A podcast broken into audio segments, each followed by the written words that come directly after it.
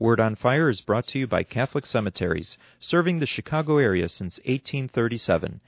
This is Cardinal Francis George, and I invite you to join me for the next few minutes to reflect with Father Robert Barron on the Word of God, which is the Word on Fire.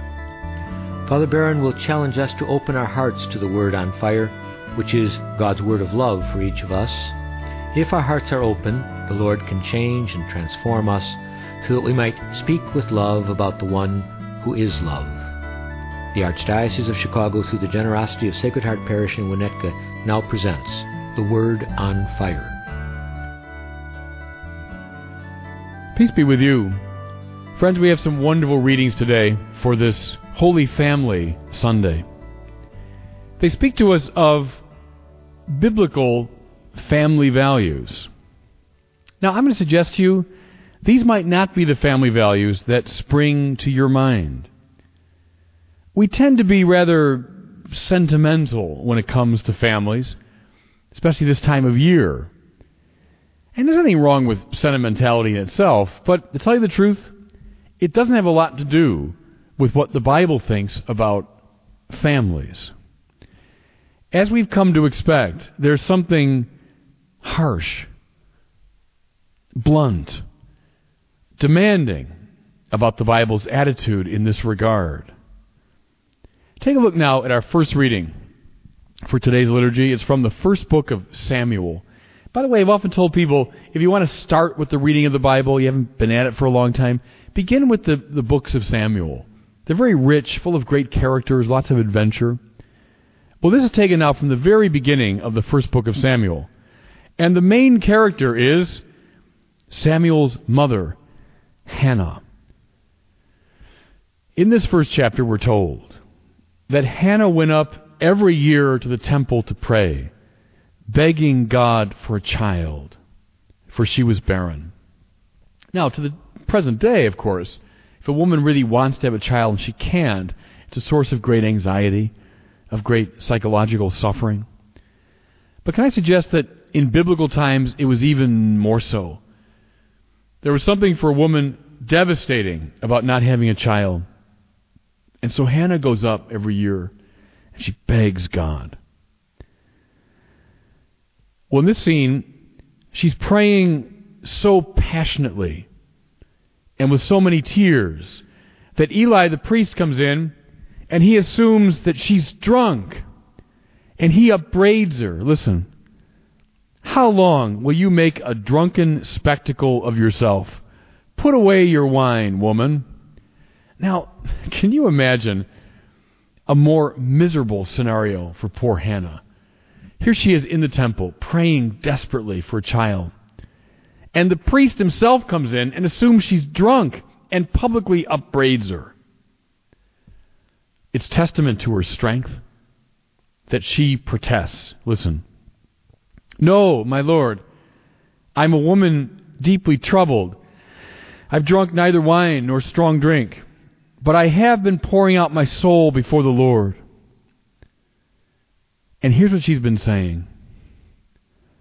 O Lord of hosts, if you only will look on the misery of your servant, you will give to her a male child, and then she will set before you this child as a Nazirite until the day of his death. See what she's praying. Lord, give me a child. Give me a male child, and I will give the child back to you. What's a Nazirite? It was probably the ancient Israelite version of a monk. A Nazirite was someone who was utterly devoted to God. Extraordinary prayer then, isn't it? Lord, give me a child, and in gratitude, I will give the child back to you. Well, the Lord heard her prayer, and in due time she conceived, and she bore a son, whom she called Samuel, which means in Hebrew, asked of the Lord. And when the child was weaned, when he was still very young, his mother brought him to the temple and fulfilled her vow. She gave Samuel to Eli the priest. She told him to raise the child in the temple as a man of God And we know that Samuel grew to be one of the most powerful and important prophets in Israel, a figure around whom much of the story turns. Can you imagine how emotionally painful this must have been for Hannah? For years she begged God, give me a child. She's inspired to make this vow, and then the child comes, the child of her deepest longing. Mothers speak of that incredibly intense connection they feel to a child. And then she has the courage to fulfill her vow and give this baby back to God. With that story in mind, with all of its emotional overtones, look at the very well-known gospel for today, the story of the finding in the temple. Jesus has been up to Jerusalem with his family, and now they're traveling home. And he should have been with them, in a kind of caravan with a number of family members. Instead, we know he stayed behind and began debating with the elders and masters of the law in the temple. Begin now to feel the feelings of Mary and Joseph as they discover he's missing. Oh, talk to parents about that. When a child is gone missing, when a child is lost, how agonizing that is. And we hear now, as Luke tells the story, that for 3 days they looked for him. How dreadful that is. The child's lost for a half hour. Parents are distraught. The child's lost for a few hours. They'll call the police. Imagine 3 days they're looking for their child. When they finally find him, they must have been at the end of their ropes emotionally. They've spent 3 nights imagining the worst possible scenarios. They finally find him in the temple. And so with completely understandable exasperation, Mary upbraids him. Child, why have you treated us like this? Look, your father and I have been searching for you in great anxiety. Well, right. Listen to Jesus' response. Why were you searching for me? Did you not know that I must be in my Father's house? Now, I submit to you, there's something terrible in that response. It gives us pause, doesn't it? How could he say that to his mother? Doesn't he appreciate the emotional trauma that he's caused?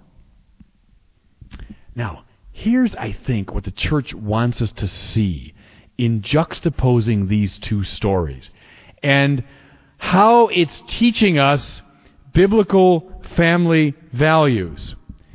Friends, both stories of Hannah and Mary stir up for us powerfully a mother's emotions. Legitimately, powerfully. This anxiety of both Hannah and Mary is real, powerful. But what's being taught? It must not be the determining element in the lives of their sons. Let me say it again. The sentiment of the two mothers here, as powerful as it is, must not be the determining element in the lives of their sons. What we see here, if you will, is a dark side of sentiment. Call it, if you want, sentimentality, which can just be another form of self-regard. What's the purpose of a family? To be a forum in which all the members of the family discern and find their vocation. A family can be a place where powerful emotions are expressed. Fine. It can be a place where deep personal bonds are formed. Good. But listen, neither the emotions nor the bonds are absolute. In fact, both must give way to what is primary, namely the discovery and cultivation of mission. Both boys in these stories, Samuel and Jesus, belong to God and to God's work. And their mothers let them go. Now there's biblical family values. Both children belong to God, and their mothers have the good grace to let them go, find their mission, serve God as they're meant to serve God. Given this biblical reading, given this sense of biblical family value, it's easy to see what goes wrong with families. When something other than God, pleasure, pride, the success of the children, the working out of parental frustration, something other than God becomes central, that's when the family falls apart. That's when the family gets into trouble. We all know this from our experience, don't we?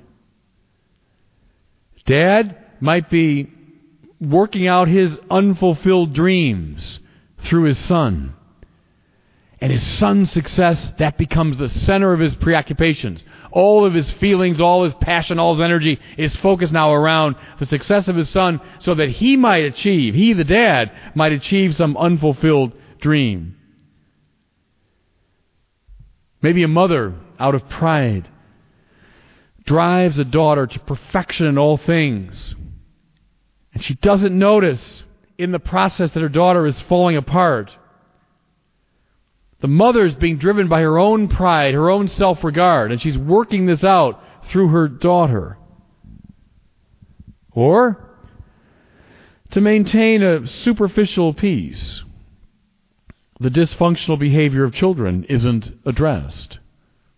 Oh, we get along fine in this family. Everything's fine. And in the meantime, the kids are falling apart. The maintenance of a superficial peace is more important than the flourishing of the children. Sometimes, it works the other way. Parents can be used by children as a source of money or of emotional security or something else. What's the point here? The point is that the family is ultimately a forum for the cultivation and discovery of one's mission before God. Parents, stop living through your kids. Stop abusing and manipulating them emotionally. Kids, stop manipulating your parents. All of you, allow the other members of the family to find their place in the temple. What are we all finally about? Discovering what it is that God wants us to do. Discovering what the Father's mission for us is. And the family is the place where that happens, which means sometimes at the heart of a family is this great and wonderful and graceful act of letting go. Keep Hannah and keep Mary in mind. Both let their sons go. And in that, they allow them to find their mission. Now there is the biblical family value. And God bless you. I hope that you were moved today by the Word on Fire. I pray that together we might become a people on fire with love for God and neighbor here in Chicago and wherever these words are heard. Until we join Father Barron again next week, I'm Cardinal Francis George. God bless you. Most interment arrangements at the 42 Archdiocese of Chicago cemeteries are made through a pre-need plan. Your thoughtful planning today is economically prudent and contributes to peace of mind for you and your loved ones. Catholic Cemeteries counselors are available at your convenience. For more information, call 708-449-6100. Catholic Cemeteries, serving the Catholic community since 1837. 449-6100. Catholic Cemeteries, serving the Catholic community since 1837.